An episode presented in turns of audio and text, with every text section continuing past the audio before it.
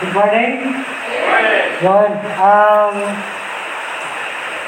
so, pinakilala na po ako. Wala na akong introduction. Diretso na tayo sa message. No, joke lang po.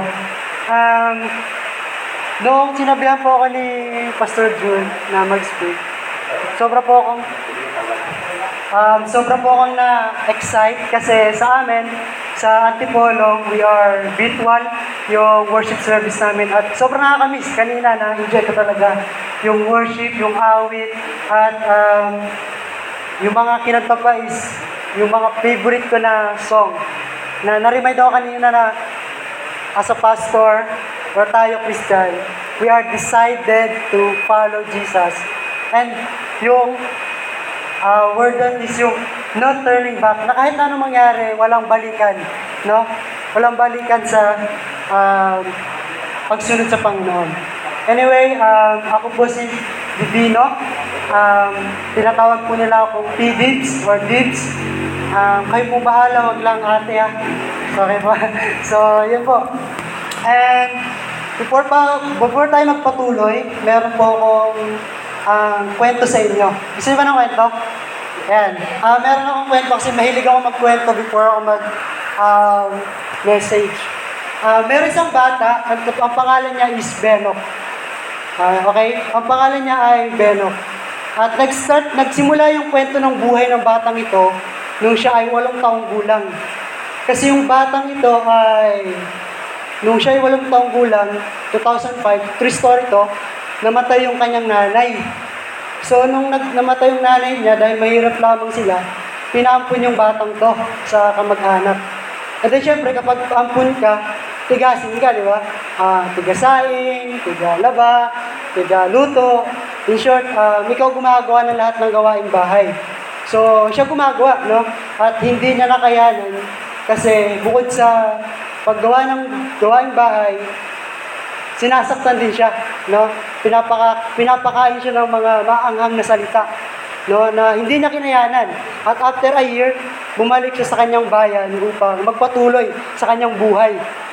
And then, um, nag-aaral siya ulit, patuloy siya doon, nag-aaral siya. Sa kalagitnaan ng pag-aaral ng batang ito, to the, uh, next year, so the following year, 2006, namatay naman yung father niya. Namatay yung tatay niya. So, pagkamatay ng tatay niya, siya yung, siya tsaka yung bunso, bunso nilang kapatid, pinampun din, no? May kasama na siya. May ka-fellowship na siya doon. Dalawa sila Dilines. Um, ganun din ulit, no? Taga-dilig. Tapos yung umampun sa kanila ay may-ari ng school. Isang private school. And then, um, sila na rin yung utility ron. Sila na rin yung guard. Um, sila yung naglilinis ng classroom, before and after, sila, doon na sila nak- nakatira actually sa school. Then, lagi silang binubugbog, sinasaktan. Uh, parang namuhay siya ng isang alipin. Na buhat no, na, napuno ng galit yung puso ng batang to. Puno siya ng galit at tapos um, yun, nag- nagalit siya sa parent niya, sa parents niya kasi iniwan siya. Kung bakit sila iniwan? Sa murang edad, pinabayaan sila. And then, nagalit siya sa kapatid niya, sa mga kapatid niya, siyam sila magkakapatid, sa mga ate niya, kasi bakit sila pinampun? And then, nagalit siya sa Panginoon, kasi bakit nangyayari yun? Ang dami niyang bakit sa buhay, hanggang dumating sa point ng buhay niya, na suicidal yung batang to. The, at the age of 12. Hindi niya nakayanan, umuwi siya, gumawa siya ng paraan para bumalik sa kanyang bayan, naiwan yung bunso niyang kapatid. At yung batang ito ay nagpatuloy, nag-aral siya. Kasi bago mamatay pala yung nanay niya, nangako siya na magtatapos siya. Nag-aral siya, nagtrabaho siya, naglalako siya ng puto, ng gulay sa umaga, sa hapon pumapasok sa school. And then, pag weekends, nagpapahinante siya ng truck, ng trailer truck, ng elf truck, ng dump truck, at ng lahat ng klase ng truck siguro na pasukan niya na para lang makapagpatuloy. Then, nung bakasyon, nagtitinda siya ng SIM card, yung batang to. And then, nung high school siya, tuloy lang niya, tuloy lang siya sa buhay, ginagawa lang niya yung ginagawa niya. Hanggang isang araw, yung batang ito, na feeling unloved, kasi feeling niya wala nagmamahal sa kanya, nag-iisa siya, iniwan siya ng lahat, feeling hopeless, tapos galit sa mundo. Isang araw may nag-invite sa kanya na dumating sa na mag-church yung batang to. Sumama siya kasi wala naman siyang gagawin. Susama siya. Tapos nagustuhan niya siya sa church na yon. Um, pumunta siya doon hanggang sa na-save siya, tumanggap siya, at um, na-mentor siya hanggang sa um, yung yung void sa heart niya na feeling unloved, hopeless, saka yung galit sa mundo, na feel yun. Napuno ng love, yung puso niya, naging hopeless siya. At um, pumasok sa seminary. At ngayon, nasa harapan niya yung batang yun. So, yun po yung short um, story ng aking buhay. Ano? And sinasabi ko to sa inyo, hindi para itaas yung aking sarili, kasi wala naman ang pagmamalaki. No? Ang sinasabi ko to dahil ganon kumilos ang Diyos sa buhay ko through help of Pastor June and Ma'am Glenda. Sila po yung tumulong sa akin. Kaya turing ko, turing ko sa kanila eh. Parang tunay ko na rin magulang eh. Tatay ko na rin at nanay ko na rin um, sila po mag-asawa. Anyway, um, kaya ko po ito kinukwento kasi isa, um, parang ito yung naisip ko na inline sa ating topic. Yung when transition comes in life.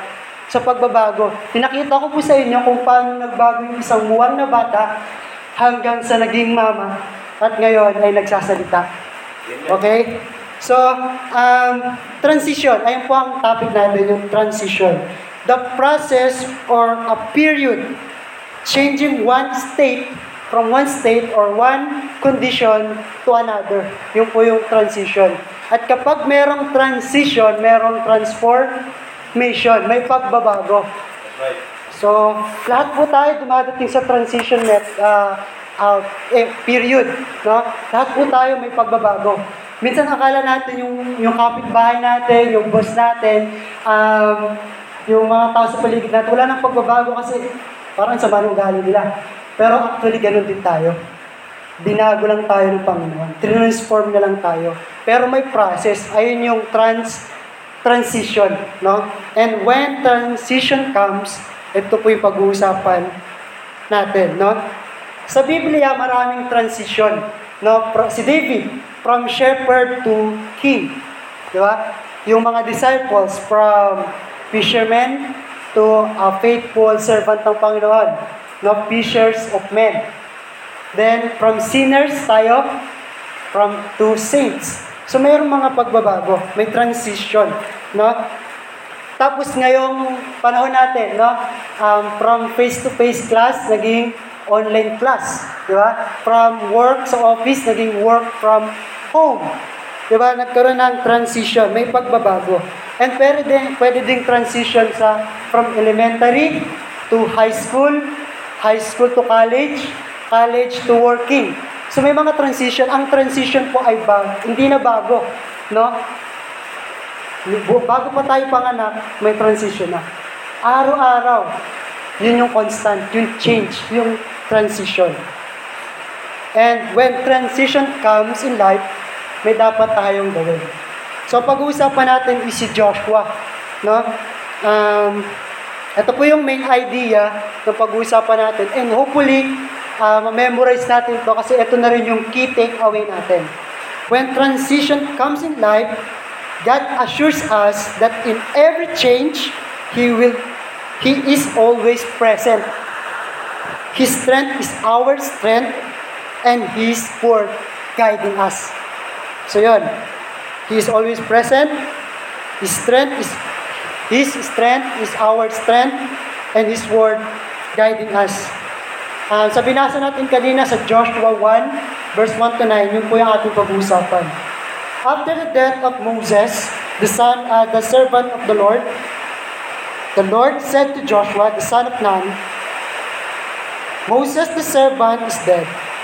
Now then, you, you and all these people get ready to cross the river, uh, Jordan River into the land I am about to give to them, to the Israelites. I will give the I will give you every place where you set your foot.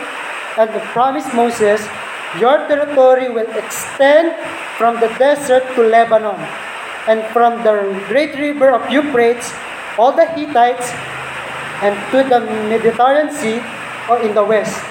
No one will be able to stand against you all the all the days of your life. As I was with Moses, so I will be with you. I will never I will never leave you nor forsake you. Hindi kita iwan ni pababayaan man.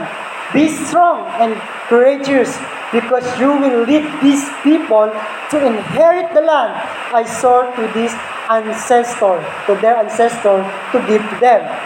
Be strong, inulit ng Panginoon. Be strong and very courageous. Be careful to obey the law, my servant Moses. Do not turn it from uh, to the left or to the right.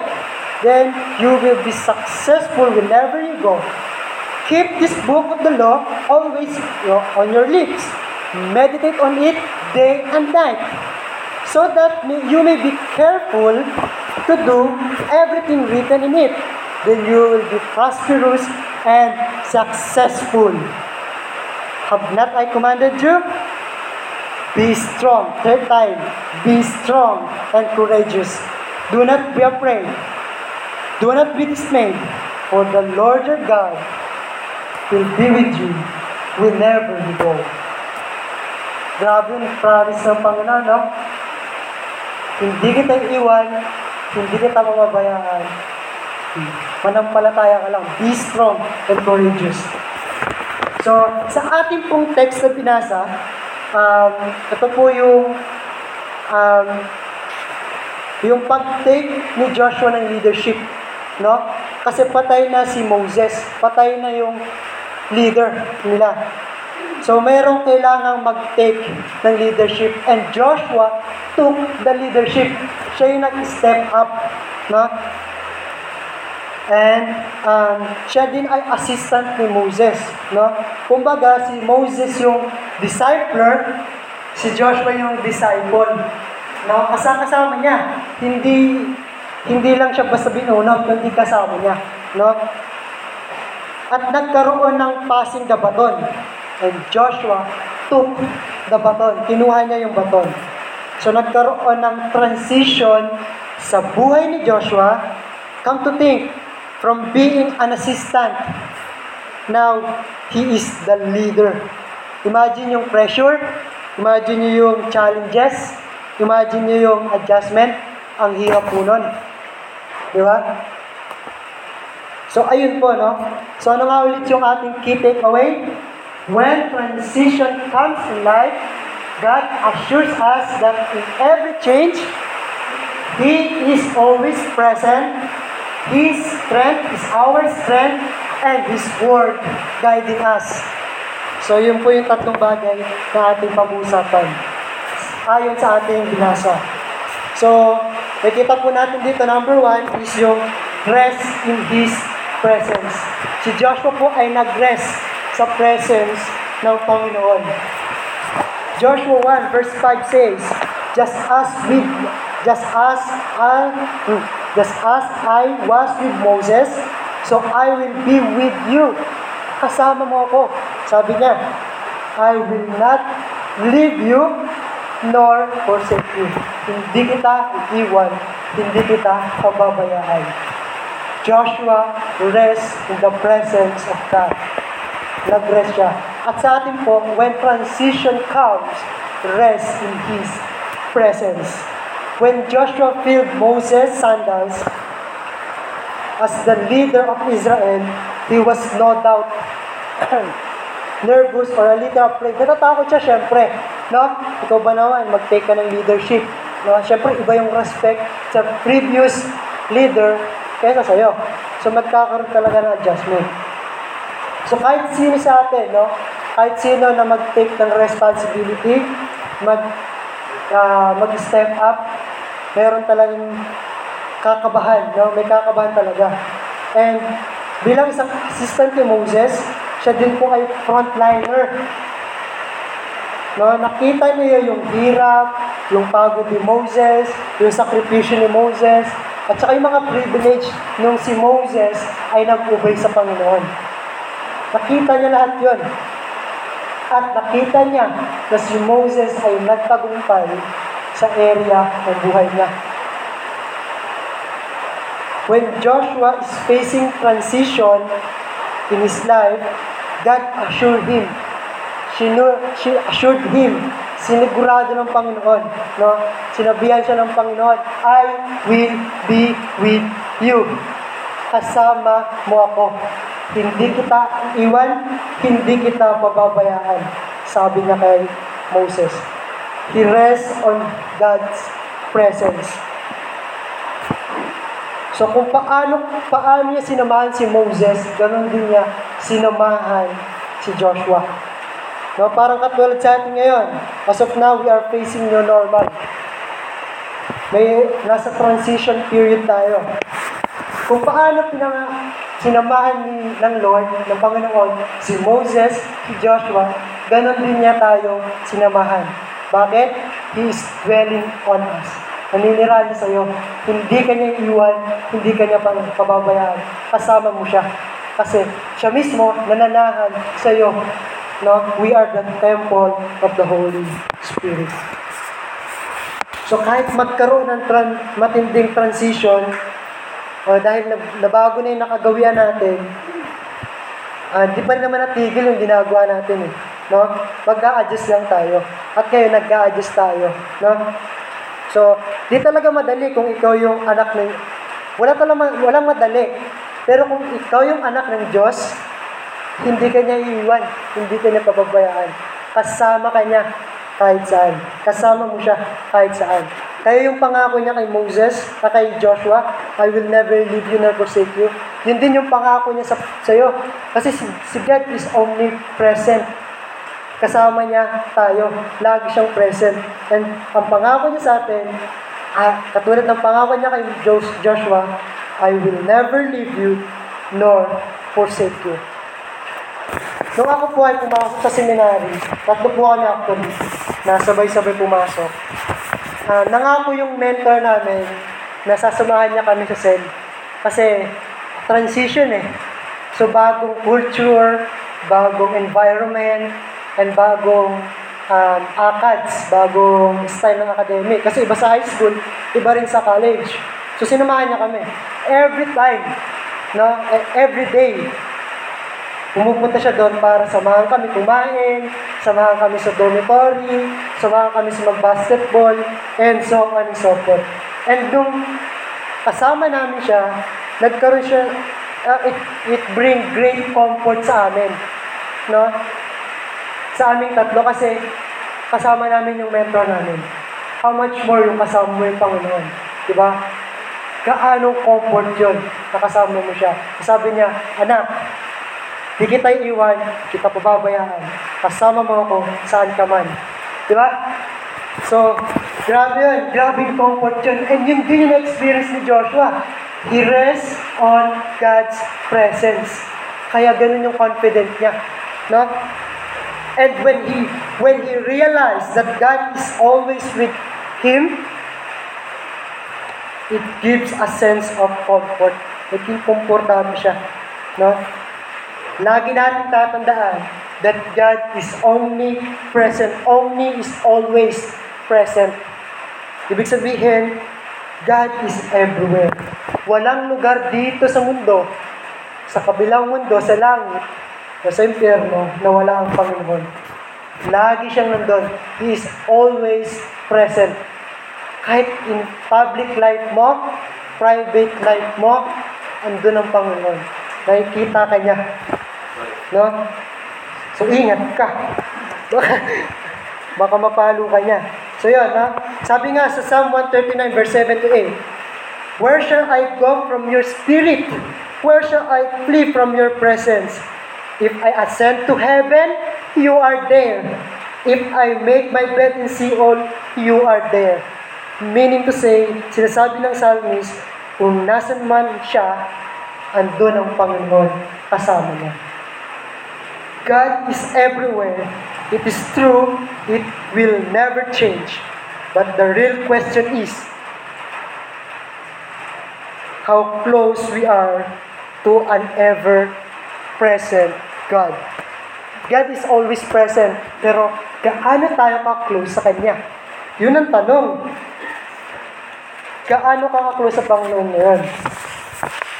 Halimbawa sa bahay, nung nag-lockdown, kasama mo yung um, anak mo, yung asawa mo, yung manugang mo siguro, yung nanay mo, o kaya kung anak ka, kasama mo yung kapatid mo, kasama mo yung tatay at nanay mo, kasama mo siya, no? Lagi. Pero gaano ka close sa kanila? Gaano ka ka-open sa kanila na sinasabi mo ang lahat? Ganun din sa Panginoon. Si Lord, kasama natin lagi. Pero ang question is, how close we are. Yon ang tanong. God is everywhere. You decide whether you are close to Him or not. Nasa sa atin yon kung tayo ay lalapit, magiging close sa Kanya, o tayo ay lalayo. Do, hindi tayo makakalayo, pero yung puso natin, malayo. Kamusta ka? Mabilis ang tanong lang. Kamusta yung Bible reading mo? Personally. I-upgrade natin. Kamusta yung closeness mo kay Lord? Kamusta yung meditation mo kay Lord? Close pa ba? Or kasi nire-require lang ni Pastor na magbasa kaya nagbabasa ako eh. So pag nag-quiz, wala akong isasagot. So yun ba yung motive natin? Or gusto natin makilala si Lord? Choice mo rin if you are going to rest in His presence or not. If you think somehow na nag-drifted away ka na, lumalayo ka na sa Panginoon, magkakaroon ka ng restlessness sa puso mo. Hindi ka mapapanatag. Mababagabag ka. Kasi nag-drift ka eh. Lumalayo ka sa Panginoon. Sabi nga sa James 4 verse 8, Draw, draw near to God and He will draw near to you. Wash your hand, your sinners, and purify your hand, your heart, you double-minded. Sabi niya dyan, draw near to God. Ibig sabihin, meron tayong option kung lalapit tayo sa Panginoon or hindi. Kapag lumapit tayo sa Panginoon, blessing yon. Pag lumayo tayo sa Panginoon, bahala ka sa buhay mo.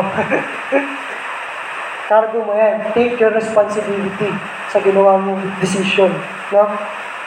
Psalm, 30, Psalm 35 verse 4, Blessed is the one who choose to bring near, to dwell in your, in your courts.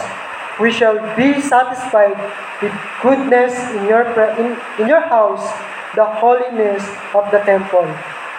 Blessed daw yung lumalapit sa Panginoon. Kaya kung hindi ka blessed, o baka malayo ka sa Panginoon. Nasaan ka kaya? Baka ibang Panginoon yon. In Psalm 16 verse 11, You make known to me the path of life.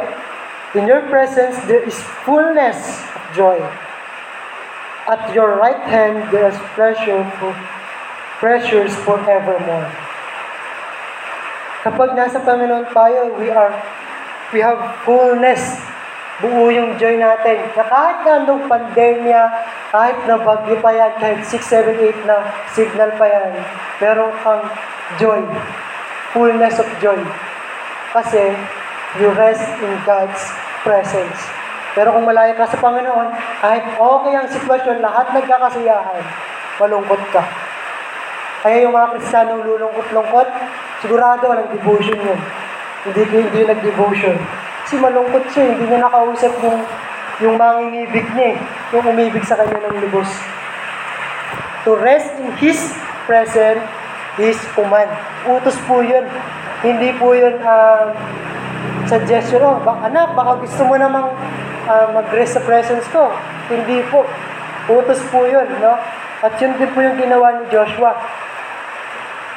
Sinunod niya yung utos ng Panginoon. No? Nag-rest siya sa presence ng Panginoon. So kahit na anong mangyari, kahit anong ginagawa mo, kahit na nasa middle ka ng storm, katulad natin ngayon, uh, literally nasa storm tayo, or uh, you are facing problem, remember, you are not alone. God is always with you. No? He is always present. He is always with you. You have to be aware of His presence and when and when you become aware of His presence, everything, everything change. Lahat magbabago. Magbabago yung viewpoint mo, kahit negative situation, may kita mo positive. Mag- magkakaroon ka ng positive, positive respond. Kasi connected ka eh. Alam niyo yung word na enthusiastic? Enthusiastic. Parang into, ibig sabihin in, and enthusiastic is theos, God. Ibig sabihin in God. Kapag enthusiastic ka, you are in God. Ibig sabihin, you are, you are resting sa presence ng Panginoon. Kaya masaya ang isang Kristiyano na malapit sa Panginoon. Masaya ba kayo? Yun. Dapat lang, no? So, hindi mo kailangan harapin yung pagsubok mo na mag-isa. Kasi kasama mo siya. Kahit na feeling mo, nag-iisa ka lang, feeling mo lang yun. Minsan feeling air tayo, you know? Pero feeling mo lang yun na nag-iisa ka kasi si Lord lagi mo kasama. Kailangan mo lang maging aware sa presence niya. And not only to rest in His presence, but also we need to rely on His strength. Rely, sabihin, sumandal. Rely on His strength.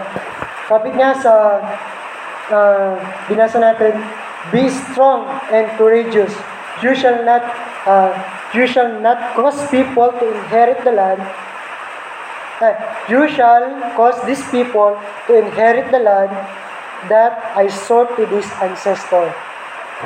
Sabi niya, "Rel- rely on His presence is be strong and be courageous. No? Be strong and courageous. When transition comes sa life ni Joshua, God assures him na his, stre- his strength ay naandoon. Kasama niya, no, yung kalakasan ng Panginoon. He commanded Joshua to be strong and courageous as he commissioned him to the to uh, as a next leader ng Israel. Um, in the Bible, we will read uh, many times sa text na binasa natin, three times, be strong and courageous. Be strong and courageous. Be strong and very courageous. Alam niyo po, sa Bible, kapag sinasabi ng paulit-ulit, ibig sabihin, binibigyan din. Ibig sabihin, binibigyan emphasis. Kasi sa, sa culture nila, hindi katulad sa atin na, halimbawa, maganda, mas maganda, pinakamaganda. Di ba ganon? Sa kanila iba, ah, three times yung ulit. Be strong, be strong, be strong. Ibig sabihin, superlative. Ibig sabihin, maging manalig ka sa Panginoon ng buong pananalig. Parang ganon. Hindi half-hearted, kundi buo. Ganon yung utos niya kay Joshua. No? Be strong very courageous. Be strong. Be strong. Three times inulit.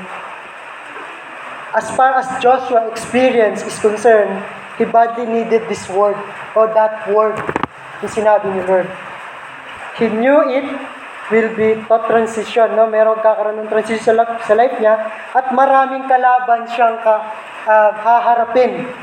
No, marami siyang kalaban na tatalunin. Isang example ay yung wall of China. Hindi, joke lang. Yung wall of Jericho na yung isa sa mga pinabagsak nila Joshua. Hindi niya to nagawa dahil sa kanyang kakayanan, kundi niya nagawa niya yon dahil sa tulong ng Panginoon.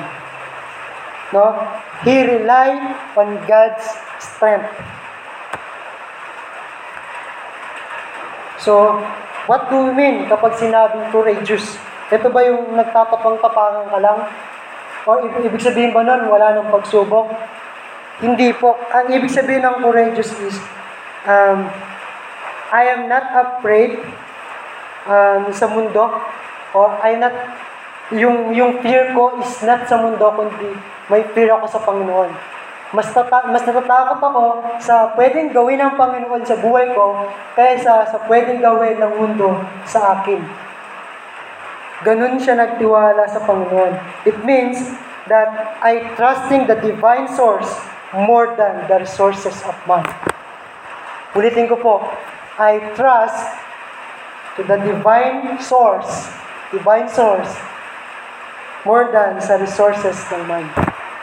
E minsan, nadali lang yung sahod, parang di mo na alam kung gagawin mo, kung saan kanino ka mangungutang. Kasi andyan si Judith, no? Meron diyang Judith ng kuryente, Judith ng Meralco, um, ng tubig. So, si Joshua po, nag-rely siya sa strength ng Panginoon. Hindi siya nag-rely sa strength ng mundo. So, yun. Our strength comes from the Lord. Hindi dahil sa malakas tayo. Kasi yung kalakasan natin ay galing sa Kanya. We are all, all um, helpless. And apart from God, we, we can do nothing. Wala tayong magagawa. Minsan, ang dami lang demand sa atin ng teachers natin, sa mga nag-aaral. Minsan, ang daming demand ng boss natin. O kaya, yung mga bata, minsan ang daming demand ng parents natin, no? Hindi pa tapos yung isang utos, meron namang isa, no? Na, narinig mo ba yan? So, dami, no? Daming utos. Tapos kayo naman, manyana. Mamaya na, mamaya na, hanggang sa wala na kayong nagawa. So, hindi dapat gano'n, no? Pero, ang point ko lang is, kapag ang daming pressures, ang daming demand, doon tayo dapat mas lalong mag-rest at mag-rely sa presence ng Panginoon.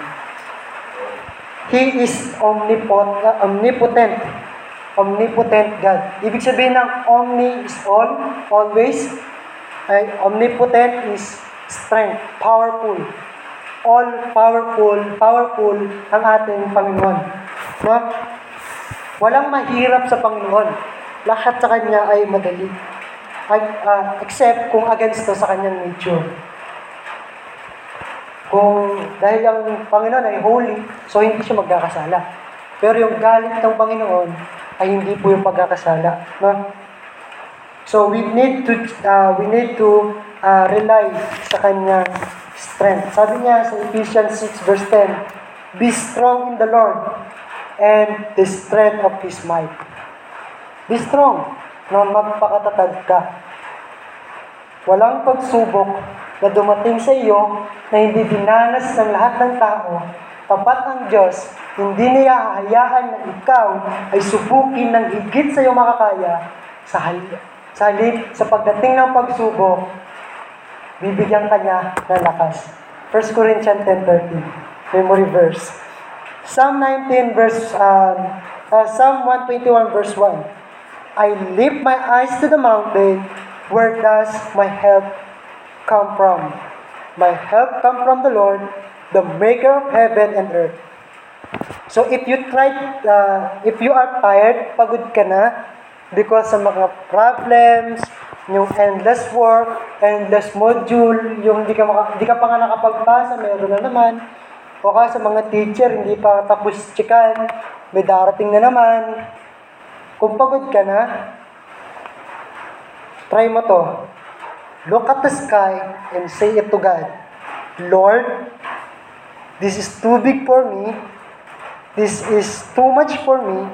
I need your strength. Kapag pagod ka na, Lord, pagod na ako. Kailangan kong mag-rest sa presence mo, ang mag-rely sa strength mo. Isaiah 40 verse 29 says, He gives strength to the weary and increase the power of the weak. Ulitin ko po, He gives strength to the weary and increase the power of the weak. Kung feeling mo nangihina ka, hindi mo kaya yung temptation sa buhay mo, He gives power to the weak. Yung kahinaan mo, magiging kalakasan mo yan kung ipagkakatiwala mo sa Diyos. In every assignment and every uh, God-ordained task sa buhay natin, God is always with us. Kasama natin siya. No? He is always with you. And if you are wrestling sa uh, something, meron ka pinagdadahanan ngayon, ask God, um, ask God na bigyan ka niya ng kalakasan sa area na yun. Remember the secret. Remember the secret, ah. Um, it is not your capability, but God's ability. It is not your uh, capability, hindi to sa kakayanan mo, kundi sa ability ng Panginoon na pinagkakatiwalaan mo. Ulitin po natin yung ating key, key, um, key takeaway. When transition comes in life, God assures us that in every change, He is always present.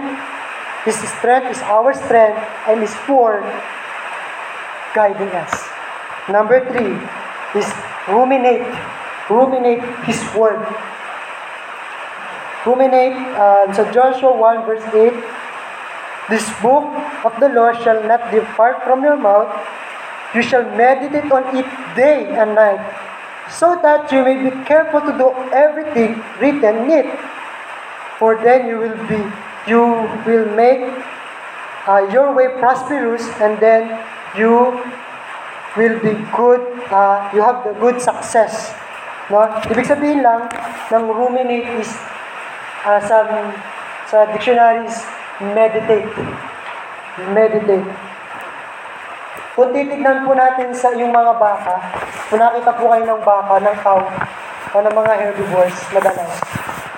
Ah, di ba pag pinapasto sila, umunguya sila ng baka hanggang sa kaya nila. Tapos meron silang stock room dito.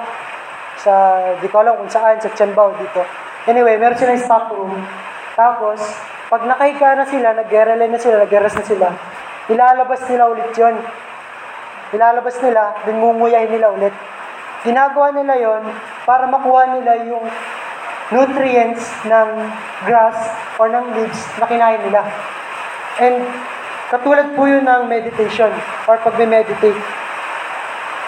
Na parang ganun po yung meditation. When transition comes in life, we need to meditate His Word. Kasi ito yung mag-guide sa atin ng mga dapat natin gawin at ng mga hindi datin dapat gawin. The Lord said to, jo- to Joshua, the key to success is and prosper is meditating and doing what the scripture says. Ang sikreto pala ng success, kung gusto mo maging successful, ay meditating and doing yung nabasa mo. I-meditate mo siya, day and night. Ibig sabihin ng day and night, hindi yung magde-devotion ka sa umaga, magde-devotion ka sa gabi. Hindi po yun. Ibig sabihin ng day and night is magde-devotion ka sa umaga, and throughout the day, iniisip mo siya. Nire-remind mo yung sarili mo kung ano sinabi sa ni Lord at ginagawa mo, ina-apply mo. Kasi kapag hindi mo ginawa, sabi, si, sabi ni Apostle James, para kang nanalamin. Nakita mo yung sarili, mo, nakita mo yung kalalagayan mo, pero wala kang binago. Niloloko mo lang yung sarili mo. Kaya kapag every time na magbabasa ka ng Bible, i-meditate mo siya day and night, ibig sabihin throughout the day, apply mo. Apply natin. Hindi lang kayo, ako din. Kasi ako unang tinamahan dito eh. Na apply natin yung ating nabasa. Maging yung ating napapakinggan na sa nasalita ng Panginoon. So, hindi lang meditation, kundi dapat may application. Sabi nga sa verse eh, so that, ibig sabihin, concluding statement, so that you may be careful, magiging, ah, ano ba ang Tagalog ng careful? Maingat, tama, maingat ka to do according um, written in it. Magiging maingat ka sa lahat ng iyong ginagawa.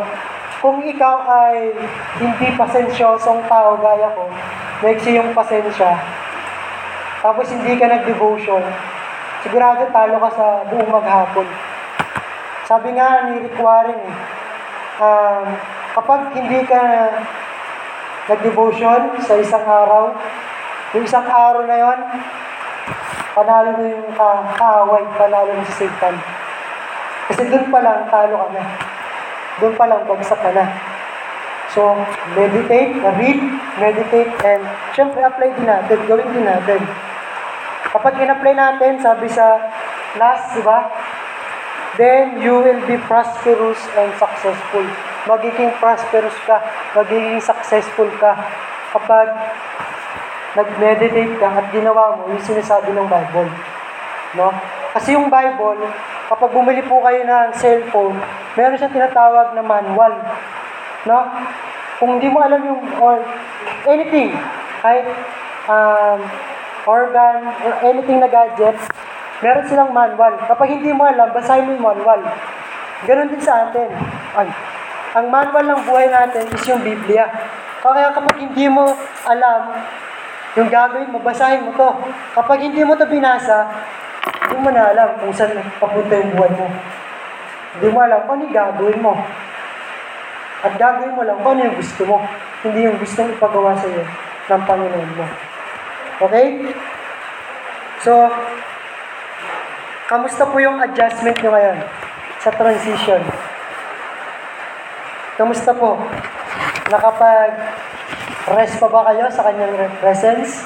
Nagre-rely ba tayo sa kanyang strength? At nag-ruminate ba tayo ng kanyang word? I hope so. So nakakapagod, di ba? Um, minsan nakakatakot yung transition kasi meron tayo nakasanayan eh. Pero kailangan natin mag-step, no? Kumbaga, graduate ka na sa baitang na yan, kailangan mo mag-step up. Alam niyo po yung transition, ang ending nun, transformation. At mas nagiging kagamit-gamit po tayo sa Panginoon. Kapag na-transform po tayo. Ulitin ko po, yung tatlo. Rest in His presence, rely on His strength, ruminate His word. Kapag mayroong transition sa buhay natin, yan po ang pangako ng Panginoon. God assures us, assures you, na nasa po yung ating ano, key takeaway. God assures us that He is always present. His strength is our strength and His Word guiding us. Kahit sa pagbabago, yan ang pangako ng Diyos sa buhay mo.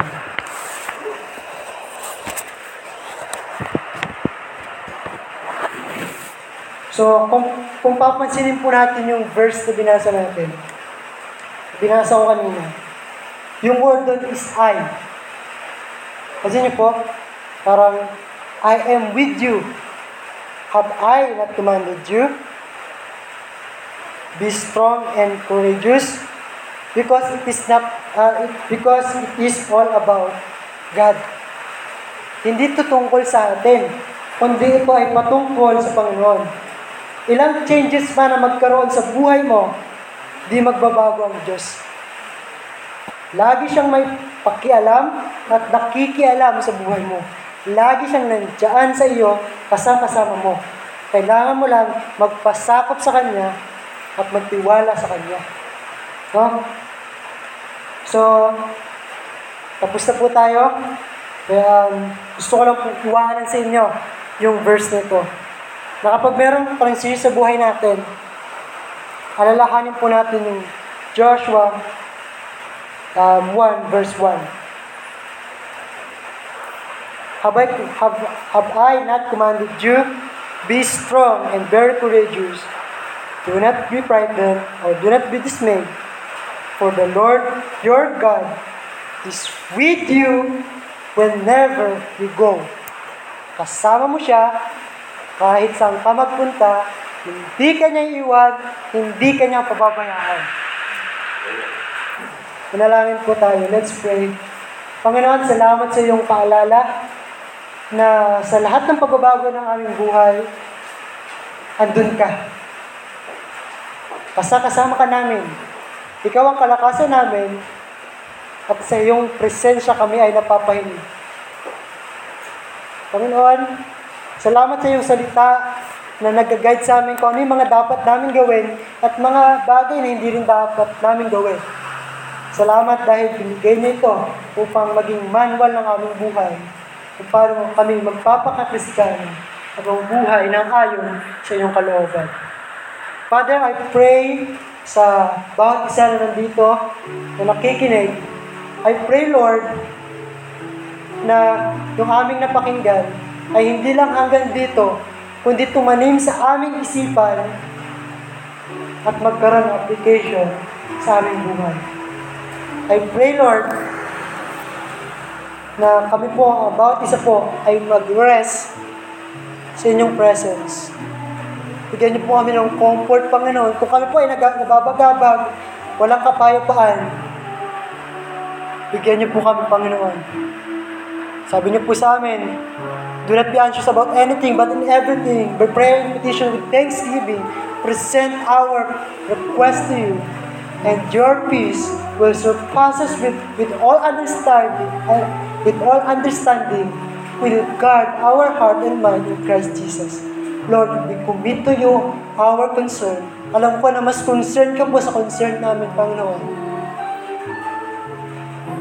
Kinukomit po namin and ask your peace and to help us, Lord, to rely sa inyong presence. Also, Lord, we ask for strength sa buhay namin dito sa mundo, Panginoon. Bigyan niyo po kami ng kalakasan na magtiwala sa inyo, sumunod sa inyo, at, at gawin kung ano yung pinapagawa niyo. Remind niyo po kami na mag-meditate ng iyong word. Hindi lang basta meditate, Panginoon, kundi i-apply sa aming buhay kung ano man yung aming nabasa at maging blessing po ang bawat isa sa mga tao na amin nakakasalamuha. Salamat, Panginoon.